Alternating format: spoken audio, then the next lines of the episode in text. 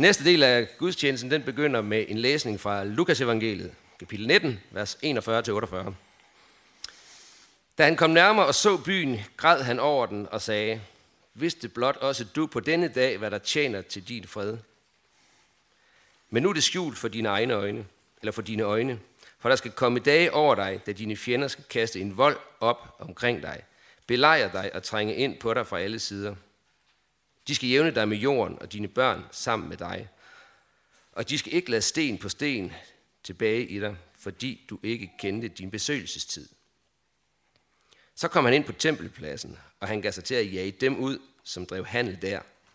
Og han sagde til dem, der står skrevet, mit hus skal være et bedehus, men I har gjort det til en røverkugle.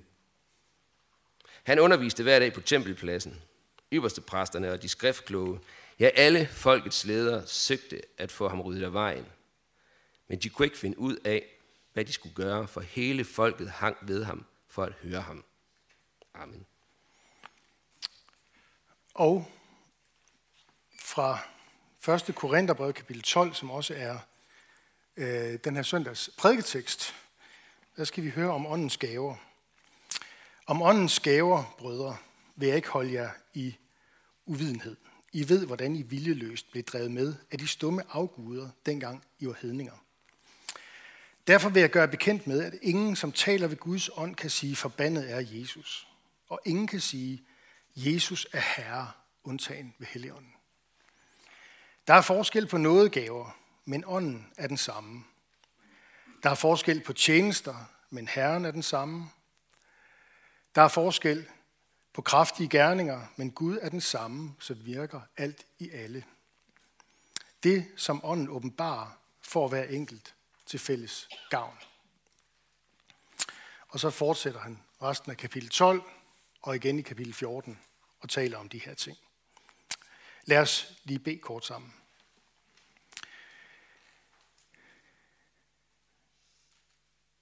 God Gud, vi beder om, at du nu ved din ånd vil åbne vores hjerter, røre vores hjerter og tanker, sådan at vi forstår, hvad det er for gaver, du giver din menighed, Gud. Amen.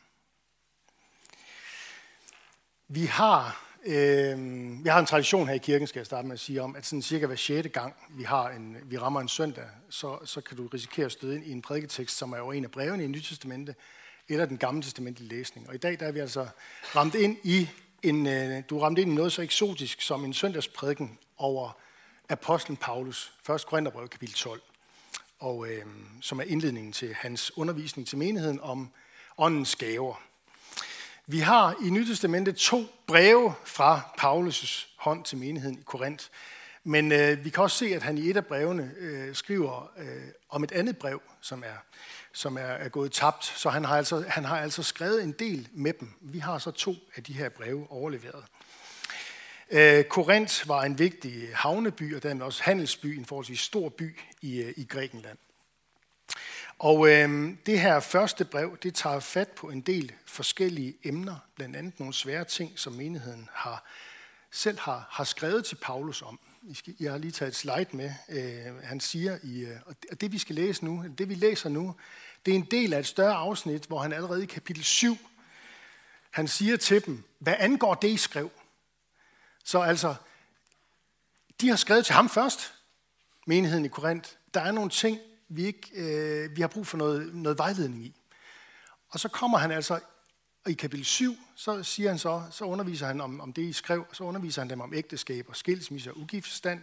Kapitel 8-10, det handler om det her med, at man var en, en stor international by, hvor der var mange guder og afguder også, og sådan noget, der følger med, når der kommer handelsfolk og alt det der, og forskellige kulturer. Øh, og der blev der også offret kød, altså ting, man kunne spise, ikke? Øh, fødevarer, det blev brugt som offergaver til hedenske afguder. Kan det spises af en kristen? Må det overhovedet spises af en kristen, eller tager vi skade af det osv.? Det øh, går han ind og rører ved i kapitel 8-10. Så i kapitel 11, øh, eller, der handler det så øh, om menighedens sammenkomster, og der berører han blandt andet det her om kvinders hovedbeklædning. En berømt tekst, der findes der, og som man næsten aldrig hører en udlægning af. Og så har han noget om nadvermåltidet, som de også fejrer uværdigt. Deres nadvermåltid var et, et regulært måltid, også med, hvor man kom med mad og drikke og spiste sammen osv. Øhm, og der var noget der, som de havde fået helt galt i, øh, i halsen, hvis jeg må bruge det udtryk, og, øh, om det. Og øh, det går han i rette med dem om, og har en formaning til dem om i kapitel 11. Og så i kapitel 12 og kapitel 14, der taler han så om åndens gaver, og det er, det, vi, det er den indledning, vi, vi så øh, har fat i her. Øh, han underviser dem om, hvordan menigheden skal stræbe efter øh, de her nådegaver og bruge Guds gaver øh, til fælles gavn og opbyggelse. Og øh, han indleder altså det her afsnit øh, ved at sige til dem om åndens gaver, ved at ikke, at, ved at ikke holde jer i uvidenhed. Så der har åbenbart hersket en, og det er måske stadigvæk noget, de har spurgt ham om allerede. Måske er vi stadigvæk inde i det afsnit angående det, I skrev.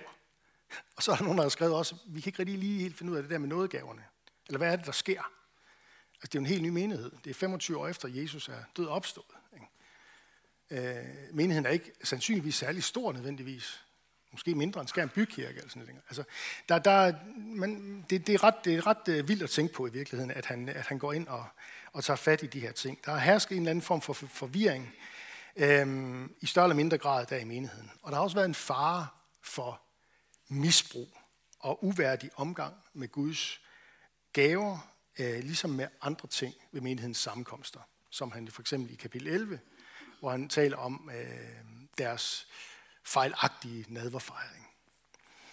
Og så begynder han altså med at slå fast i øh, vers 3, det her med, at ingen, som taler ved Guds ånd, kan sige, forbandet er Jesus. Og ingen kan sige, Jesus er Herre, undtagen ved Helligånden. Og det er ligesom sådan en introduktion til det, han gerne vil sige. Og øhm, det her udtryk, Jesus er Herre, det er en af de ældste kristne trosbekendelser, vi overhovedet har. Inden Paulus kom til tro på Jesus, der er der alle mulige grund til at tro, at det lige præcis er den bekendelse, som de første kristne havde, at de sagde om Jesus, at han er herre, at det var det, der gjorde Paulus rasende. For det er jo gudsbespottende. Fordi titlen herre, det er en titel, som i Bibelen, i det gamle testamente, udelukkende er forbeholdt Gud selv. Det er Guds eget navn. Herren. Og så kommer de første kristne og siger, Jesus er Herren. Herre, Herren. Det er det samme, det er det samme ord, vi har på grundteksten. Og når man siger, at Jesus er Herren, så kalder man Jesus for Gud selv. Så det er med andre ord den første, eller i hvert fald en af de første sådan grundlæggende kristne trosbekendelser. Ganske kort. Jesus er Herren. Det er Guds eget navn, man knytter til Jesus. Og, så bekend, og med, på, på den måde, der bekender man ikke bare, at Jesus han er en... Det er ikke et udtryk for, at Jesus er en autoritet i mit liv. Jo, det er det også. Men det er ikke først og fremmest det, der menes med det. Det, der først og fremmest menes med udtrykket, er, at man bekender en tro på, at Jesus er Herre, det er, at han er et med Gud selv. At han er Gud fra evighed af. At Jesus som den eneste, det eneste menneske, har en del i Guds magt og Guds herlighed og i Guds væsen på en helt enestående og unik måde. Paulus siger et andet sted, at den her trosbekendelse er en frelsende trosbekendelse. Jeg har taget verset med der, som I kan se fra Romerbrevet kapitel 10, vers 9. Et meget, meget stærkt vers, hvor han siger sådan her. Hvis du med din mund bekender, at Jesus er Herre, og i dit hjerte tror, at Gud har oprejst ham fra de døde, skal du frelses. Ønsker du at blive frelst? Er du i tvivl om, om du er frelst? Her har du noget at holde det op imod. Er der en bekendelse i din mund, Jesus er Herren? Er der en tro i dit hjerte på, han er opstået fra de døde? Så skal du frelses, siger Paulus. Den bekendelse med munden, den tro i hjertet, det er noget, der kommer til et menneske ved Helligånden. Det er det, Paulus han starter med at gøre menigheden opmærksom på, når nu han skal til at undervise dem om nådegaverne. Ingen kan sige, Jesus er Herre, undtagen ved Helligånden. Det er en bekendelse, der skabes af Guds ånd.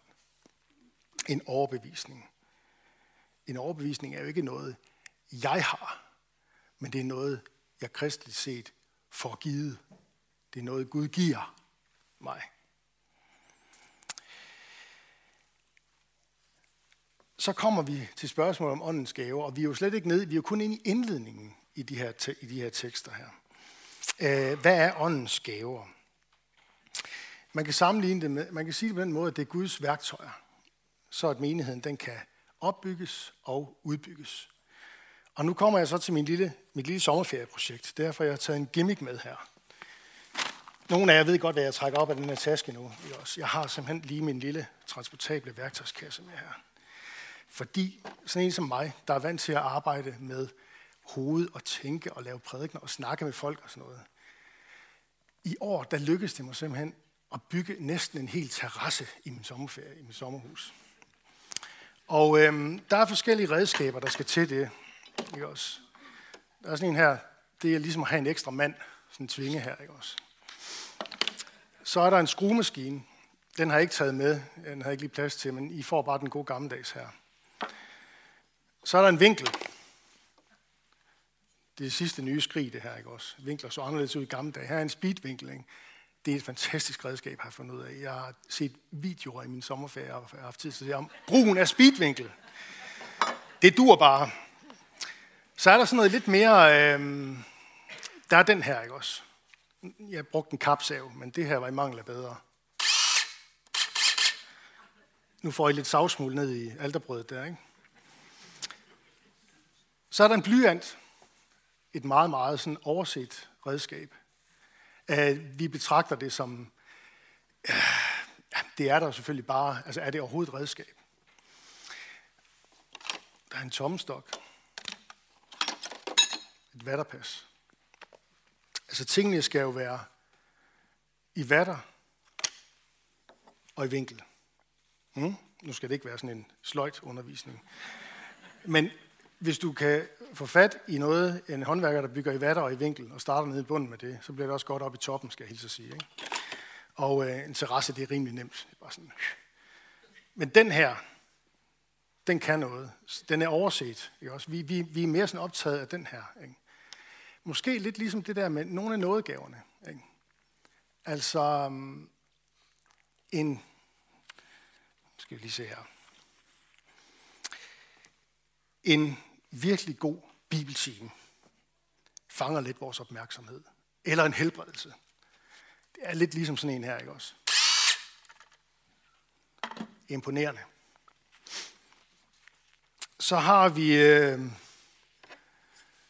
forbøn og opmundring og visdom. Det tiltrækker sig mindre opmærksomhed. Så har vi øh, formaning og bedømmelse. Nådegaven til at bedømme ånder. Det er næsten ligefrem måske lidt besværligt. I hvert fald sådan lidt overset. Men min pointe er, at alle de her ting her til sammen, at de her kan så bygge en terrasse. De andre nådegaver, Guds nådegaver, de kan bygge menighed. De får at opbygge os og for at udbygge os eller udbygge Guds rige på jorden. Og øhm, det er der en vigtig, jeg synes, der er en vigtig pointe i. Men jeg har hørt mange forskellige udlægninger af det her, men nu har jeg lige bygget en terrasse, som jeg er lidt stolt af i virkeligheden, så jeg tænkte, I skulle, øh, I skulle, øh, I skulle, lige, høre, I skulle lige se lidt til, til, til min lille værktøjskasse her. Øh, og, så, og så det her med, Paulus taler også, der er forskel på nådegaver. Øh, der er forskel på værktøjer. Nogle de kan skære og skære til, andre kan samle. Øhm, nogle kan tage mål, andre kan markere. Nogle kan sørge for, at tingene er i vinkel og i vatter. Øhm, men det er kun Gud, hvis vi så bruger det billede på nådegaverne, så er det kun Gud, der mestrer dem alle sammen. Og det er ham, der giver dem alle sammen til menigheden. Det er Gud, der giver nådegaverne. Øhm, det er noget, ånden åbenbarer, som vi får til fælles gavn. Og så siger han lidt længere ned, alt dette virker den ene og samme ånd, der deler ud til hver enkelt, hvad den selv vil. Hvad den selv vil. Der er ingen af os, der kan mestre alle åndens gaver. Der er ingen, du behøver ikke at kunne alt.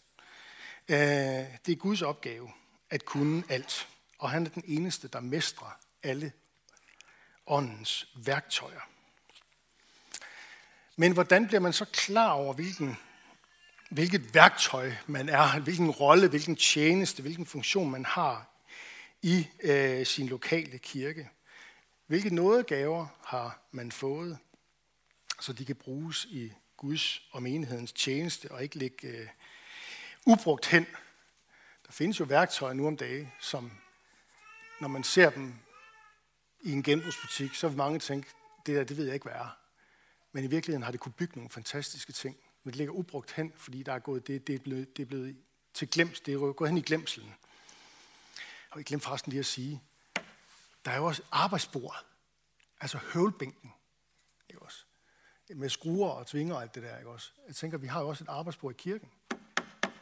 Altså alderet, hvor Guds ord ligger åbent, og hvor Jesu læme og blod øh, serveres for os, og vi samles omkring det. Jeg tænker også om det som en slags... Øh, det må vi gerne tænke om som sådan et arbejdsbord i virkeligheden. Det kan noget. Det kan noget. Nå.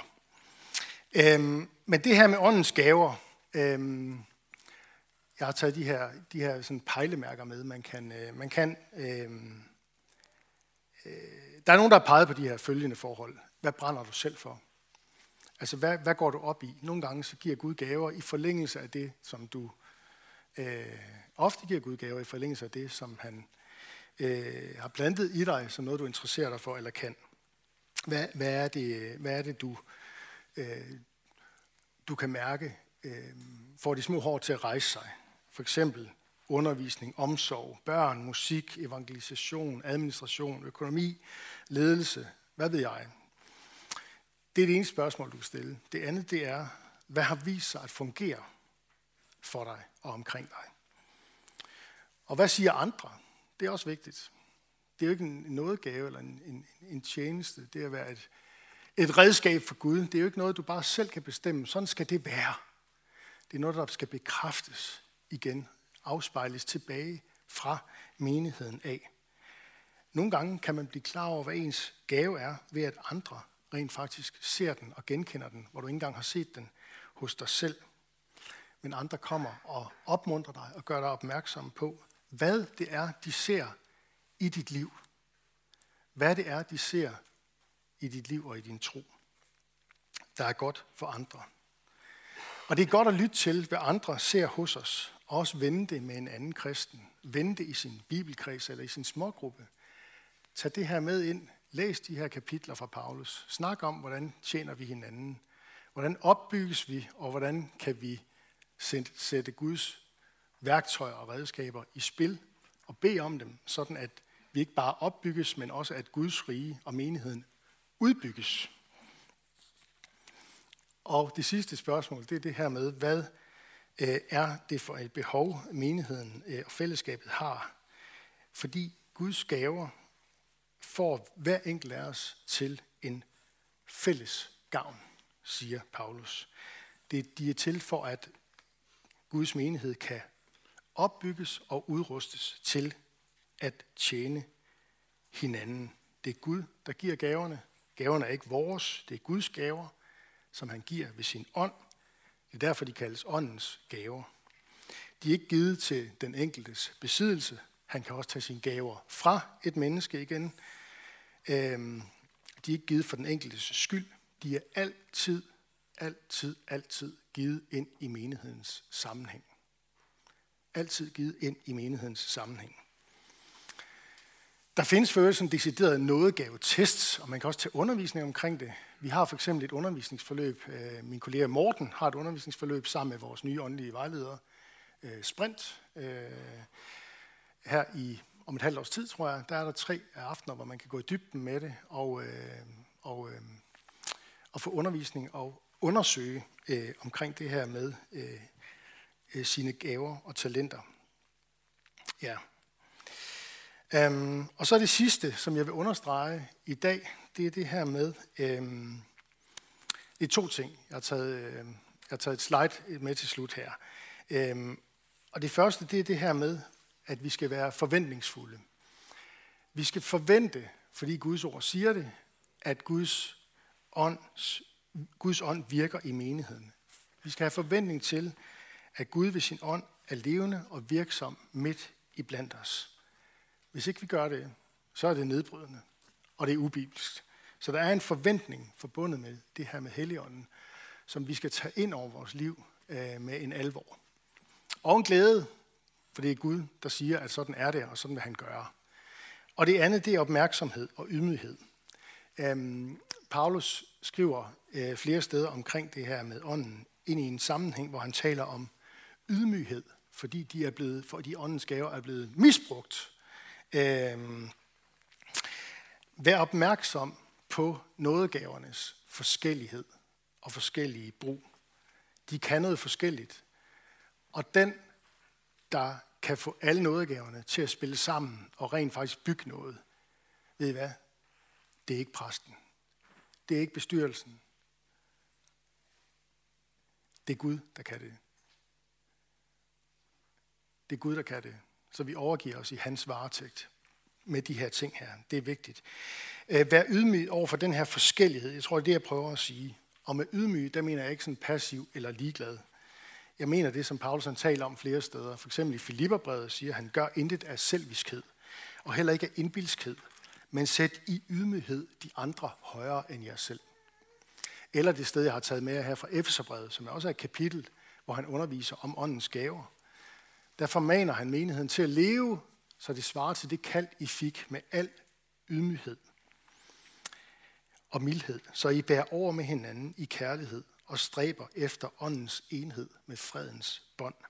Et læme og en ånd, ligesom I blev kaldet til et håb, en herre, en tro og en dåb. Så åndens gaver, de værktøjer Gud har sat ind i verden for at opbygge mennesker, opbygge sin menighed og udbygge sit rige. Det er ikke noget, vi er herover. Det er ikke noget, vi skal rangordne. Men vi skal slippe det fri og være taknemmelige og glade over for, at det her med at være kirke, det er ikke noget, vi er i egen kraft, men det er vi i Guds kraft. Og han er, hvis jeg må bruge det udtryk, håndværkeren over dem alle. Lad os bede sammen.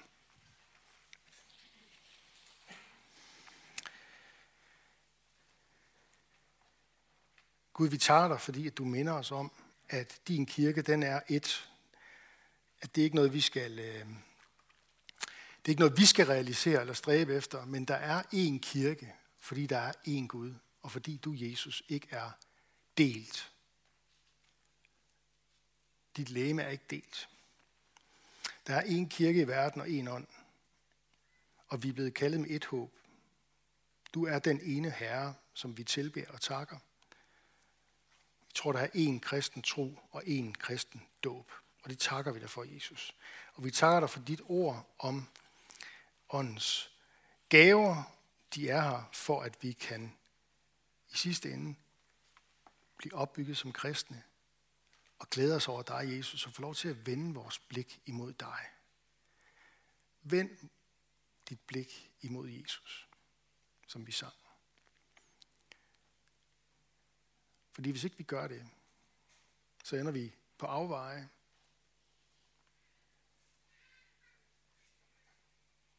Og mister os selv og går vild. Så det beder vi om, at du vil hjælpe os til. Vi tager dig fra fællesskabet her omkring gudstjenesten. Tak fordi vi kan mødes i frihed og tilbe dig. Og vi beder om, at du vil udruste os med nådegaver til fælles gavn og opbyggelse, og lære os at række ud over vores egen behov. Vi beder for menighedens børn, både de fødte og de ufødte. Beskærm du dem og lad dem få lov at vokse op i tro på dig. Vi beder for menighedens kommende konfirmandhold og de unge. Lad dem vokse i tillid til dig.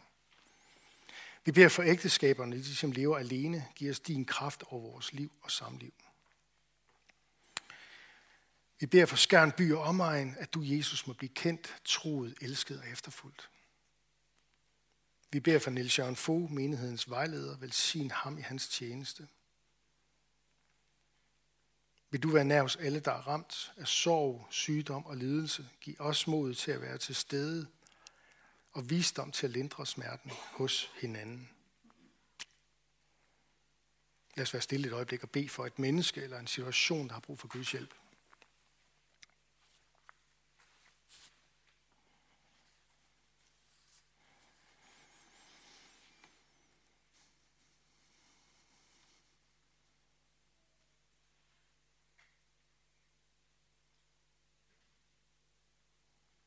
Vi beder for de, som er sendt ud her fra menigheden, for Kirsten Østerby i Jerusalem, for Daniel Amelsbøl Jensen, der er rejst til Grønland øh, som volontør i et års tid. Vi beder for dem begge om, at deres liv og ophold der må bære frugt. Vi beder for din kirke ud over jorden, særligt de, som lever i verdens brandpunkter og forfølges for dit navns skyld. Vær du den nær og lad dem på en særlig måde mærke øh, åndens øh, kraft.